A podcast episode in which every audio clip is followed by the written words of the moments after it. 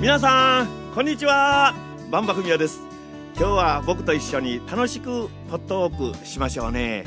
えいきなりポットウォークということですけどもこのポットウォークとは何かと言いますとですねこれはあのインターネットにですねいろんなウォーキングコースの音声ガイドと地図を用意いたしまして携帯用の音楽プレイヤーさえあればですね一人でもご家族でもグループでもいつでも好きな時にガイド付きのウォークを楽しんでいただけるというですね MBS ラジオがお届けいたします。全く新しいウォーキングのやり方なんですよね。あの記念すべき第1回目となります今回のポットウォークは2006年の2月の11日に奈良で開催されました第25回ラジオウォーク。再発見飛鳥古代ロマンの道をお届けいたします。近鉄 JR 桜井駅の南口を出発いたしましてゴールの飛鳥小学校まで僕がポットナビゲーターかっこいいでしょ？ポットナビゲーターとして皆さんをご案内いたします。安心してついていてくださいね。しかしなんせラジオウォークのコースは長かったでしょ？そやから全体をルート A から D までの4つに分けましてですねそれぞれのルート用に音声ガイドと地図を用意いたしております。次はこのガイドを聞いてください。とかですね。あるいはまた今度はこの地図を見てください。とか僕がちゃんと皆さん方に丁寧にお知らせしていきますからね。どうぞご安心くださいね。それではまずルート A 桜井駅の南口から一緒に出発です。レッツゴー!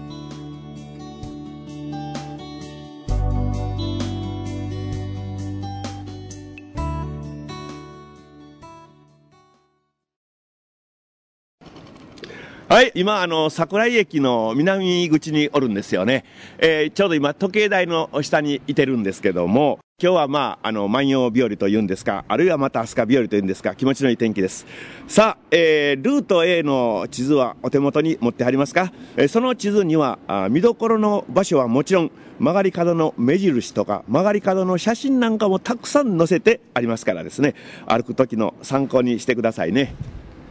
目の前にはですね、美味しそうなパン屋さんとか美容院とか、いろいろとお店がいっぱい並んでおりますね。この美容院さん正面に見回して、左側の方を見てこれから歩きますのでね、皆さんも一緒に行きたいと思います。レッツゴーはい、えー、桜井南口の広場からですね、今、あの、肉屋さんの前の横断歩道行きます。気をつけて渡りましょうね。えー、渡りましたところで、今度は、えー、左へ曲がりまして、えー、歩道をずっと歩いております。あ、パン屋さんの、あ、おはようございます。いつもお世話になっております。ありがとうございます。すみません。えー、パン屋さんのお母さん、美味しそうな、なんか言うたら悪いけど、アンパンみたいな顔してありましたですけどね。で、履物屋さんの前から、えー、まあ、せっかくですから、商店街もこうやって冷やかしていきましょうやね。面白いですね。整骨院さんがあります。さあ、どんどん歩いておりますよ。あ、せやせやせやせやね。えー、真ん中の辺りを歩かんと、自転車を通してあげましょう。そして、えー、コーヒー屋さん、美味しいコーヒー屋さんがありましたね。えー、それから大きなビルがあります。えー、今、おお、ここは40%オフと書いてますね。何でしょう。おいろいろと激安商品が売ってますね。入りたいんですけど、我慢しておきましょう。路地を渡りまして、そして左手の方には、多分自転車の駐輪場やと思いますけど、そんなのが見えておりますね。焼肉屋さんがありました。どんどん行きまして、そして、えー、着付け屋さん、あ、あここ赤ちゃんの店と書いてます。あ、おお可愛いですね。ワゴンのところに、えー、パンツなんか売ってますが、これは今日は我慢しましょうね。あうちは赤ちゃんおりませんわ。さあ、ここは病院さんで、そしてまだどんどん歩いていきます。ちょっと右の方へ、左の方へちょっと一部道が曲がりましたね。気持ちのいい歩道ですよ。歩きやすい歩道です。へえ、おもろいなバンバという店がありますね。これは最高ですね。なんか、僕が店やってるみたいですね。いやいや、あの、道の左側なんですけども、婦人用品のお店で、えー、バンバさんの店がありました。えー、右左キョロキョロしながら歩いてますと自転車に、えー、危ないですから気をつけましょうねそして本屋さんがありましてちょっと早いかな歩きねごめんねあおはようございますあお花屋さんがありました綺麗な花屋さんです。もう花の苗がいっぱい売ってたり。さあそしてここからいよいよ商店街入るんですけども、えー、ここから右へ曲がります。中央通り商店街お買い物はと書いてます。おはようございます。お邪魔してます。えー、お肉屋さん。頼りないようなお兄ちゃんがちょっと顔を出してくれはりました。そしてここはあ化粧品屋さんですね。おお匂いがしてきます。いいもんです。はい。はいゆっくり行きましょう。ボールペン。お文房具屋さんちょっと見たいですけども。我慢しましょうね。あうわお寺があります。なんとわがままや。欲が大きくなると幸せや喜びが小さくなる。ごもっともでございます。失礼いたしました。あれ？面白い。昔の本が売ってます。へえ文房具屋さん入りたいな。まあしかしやめとこどんどん行きましょう。あ自転車屋さんですね。おパンク直してあります。おはようございます。おはようございます前です。なんか皆さん知り合いみたい。おはようございます。毎度です。あのね上にちゃんと雨よけがありまして気持ちのいい商店街ですよ。さあお酒屋さんがいてはりました。さあどんどん行きましょう。はいあの今も皆さん分かってはると思います。車が来はりますこの商店街ね。今の方はもう本当ゆっくり行ってくれはりましたんですけども特にお子さん連れの場合は気をつけて歩きましょう歩きましょうね。さてビクターレコードレコード屋さん大きい店ですね。あミシン屋さんや。おおいやミシン屋さんや。ハッシンガーミシンとかいろいろ書いてブラザーミシン。ああうわこの頃家にミシンのない家があると言いますけどもこの辺はそんなことないんかな？はい。関西中央高等学校の標識が出ております。はい。さあまた商店街ここで T 字型になってますけどこの T 字型を突き当たって左側です。左ですよ。おここがですね遠野峰街道と書いてあるんですよね。本町通り3丁目。これを右へ入りますね。この遠野峰っていうねちょっと読みにくいんですよね。大きいと書いて武士の部と書いて峰と書いて多頭法とか言うとったんです。私は恥ずかしいですね。遠野峰と呼んでいただきたいと思います。遠野峰街道を右へこれから上がっていきたいと思います。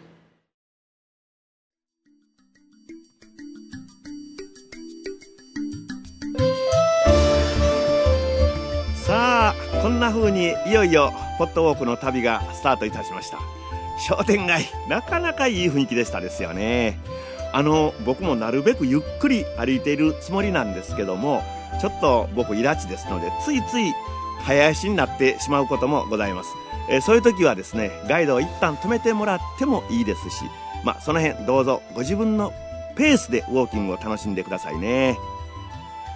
さて、えー、今回僕は皆さんと一緒に第25回ラジオウォークのコースを歩いているんですがここからは実際にラジオウォークで放送いたしました内容はもちろんのことあのラジオウォーク本番の前に MBS ラジオで放送しましたいくつかの特番の中からですね歴史の専門家の先生方の分かりやすい解説をたっぷりご紹介していきますのでどうぞ楽しみにしてくださいね。主にお話をしてくださいますのはですね、えー、手塚山短期大学名誉教授で奈良学研究家の青山茂先生京都立花大学教授で猪熊兼勝先生奈良大学の教授の上野誠先生です。それに MBS 切手の歴史好きで有名な柏木博之アナウンサー。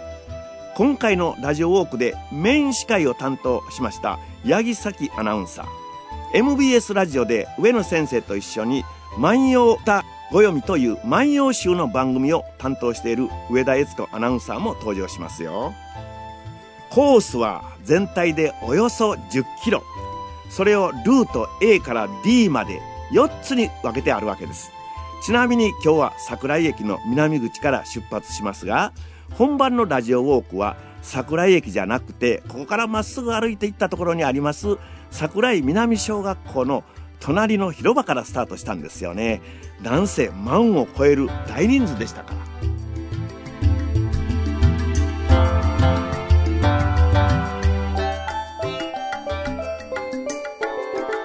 それではこれから先のコース全体の概要につきましてまずはこの方に説明していただきましょうね先ほどご紹介した先生方とは違うんですけれども太田金三郎さんと言いまして、第1回から第25回まで、すべてのラジオウォークの企画構成に関わってきはった、ある意味でラジオウォークの名物とも言うべき方なんですよね。どんなことを感じながら歩いていったらいいのかとか、コースの狙いみたいなものを教えてもらいましょうね。では、太田さん、よろしくお願いいたします。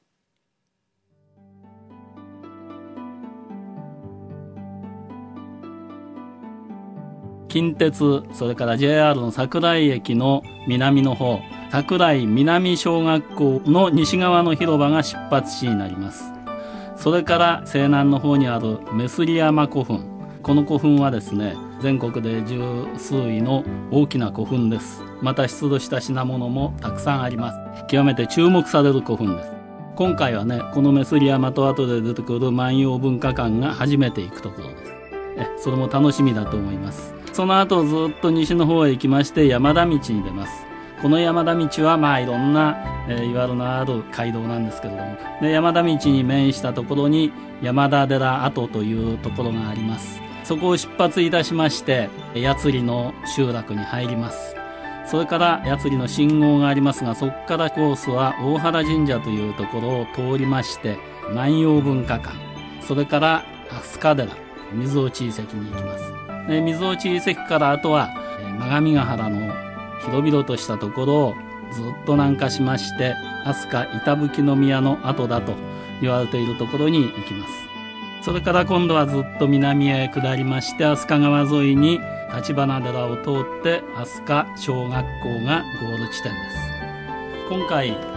なぜスタート地点がここになったかというのはですね、今回のタイトルは再発見飛鳥ロマンの道ラジオウォーク。ラジオウォーク元凶の旅というタイトルなんですけれども、飛鳥というとみんな古代の都だと思うわけですね。はい、それを再発見しようというわけで、それじゃあ飛鳥の前はどうだったんだろうか。飛鳥の前は岩田の辺に天皇の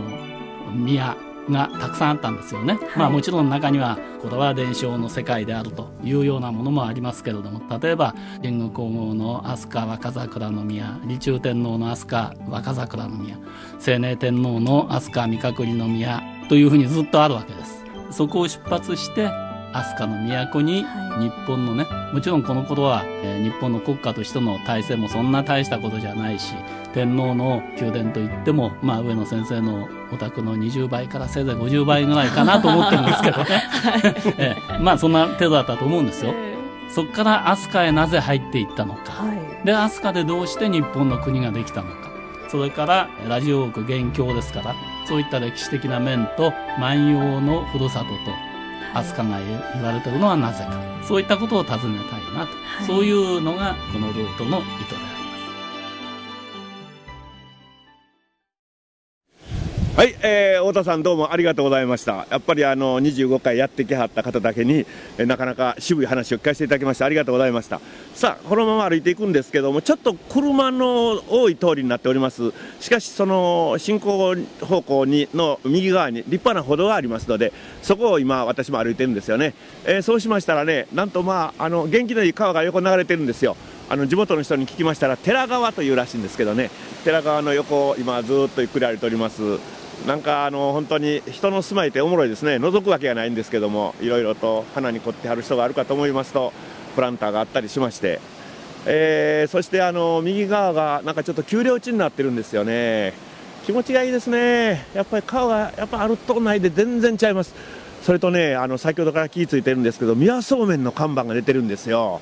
これはまあ桜湯言うたらね、宮そうめんの町ですから、当然なんでしょうけども、あのなんか冬の極寒の木に来ましたらなんかカーテンみたいなね宮そうめんがこの辺に干してあるのが見られるかも分かりません、えー、あの大和宗というんですか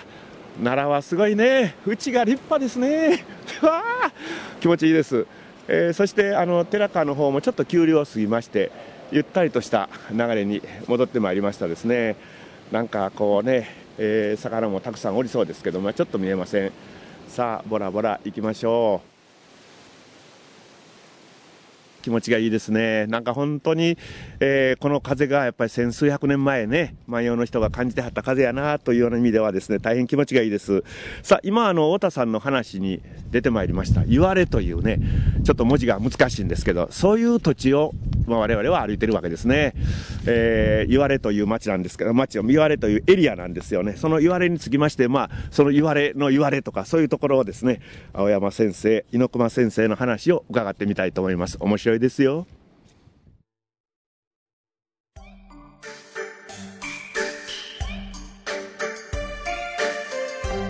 住宅街を歩いているところなんですが飛鳥の北東に位置しますこの辺り岩れと呼ばれているんですよね、はいはい、岩れは最初漢字が読めませんでした。ジュビロ岩田の岩が余ると書いて岩れなんですよね。あのね、はい、この岩れはいろんな書きをしてるんですがまあ、今あの一般的には言われたように岩盤のいわゆる岩っていう字とそれから余りという字を書いてますね。だけど石と書いて寸と簡単にあの岩石の石と書いて寸と書いても言われと読ますようにあのいずれにしてもこの文字は当て字だと考えたらいいわけですね。もともとなんか言われとその発音した場所であったというふうに考えたらいいんじゃないですか、えー、であのこの名前の出てくるのはあの神武天の先ほどなんか難しい神山と言われ彦の御事と出てましたがはい、あの神武天皇初代の神武天皇が大和にお入りになる時にこの辺りで抵抗した四季のエウカシという、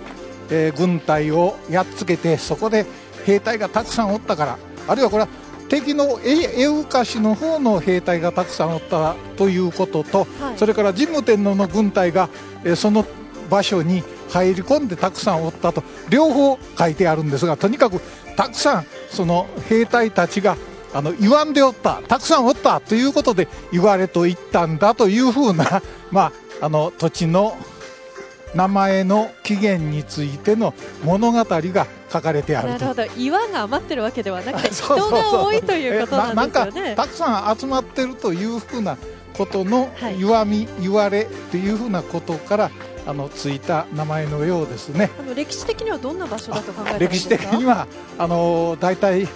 えー、そうですね。5世紀の日本の天皇としてあの宋の国中国の宋の国のあの5人の三鎮最高武断というあの天皇の名前が出てるんですがその中の始まりの頃の李中天皇の都があったところとして日本書紀にはこの言われの若桜の宮というふうなことが出てるのがまずあの歴史の上で言えば始まりと言っていいでしょうね。飛鳥に都が移る前の時代だと考えたらいいんですよね。そうですねこの辺りに古代の首都があったと。そうそううん、逆に言えば、はい、あの日本の国家体制が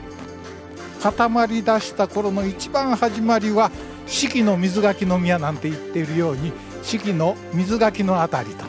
でそれからだんだん南の方に移ってきて家具山の北側のこの岩れの辺りと、はい、それから次にこれから歩いていく飛鳥の辺りへと。大体4世紀頃から6世紀7世紀頃にかけて日本の中心が大体この辺りを南の方へ移っていったというところを、私どもは今歩いているとい。うことでしょう、はい、私たちも時代の流れに沿って歩いているわけなんですが猪熊先生時代のあの古代の首都があったということは古墳もたくさん出てるんですか、えー、李中天皇と慶太天皇と清寧、えー、天皇ですか？の三代の宮殿がこの岩れの地にあったと言われていますがその辺のことはまだはっきりしないんですよね、えー、でそれに対して割とはっきりしているのはこの近くに、えー、聖徳太子のお父さんの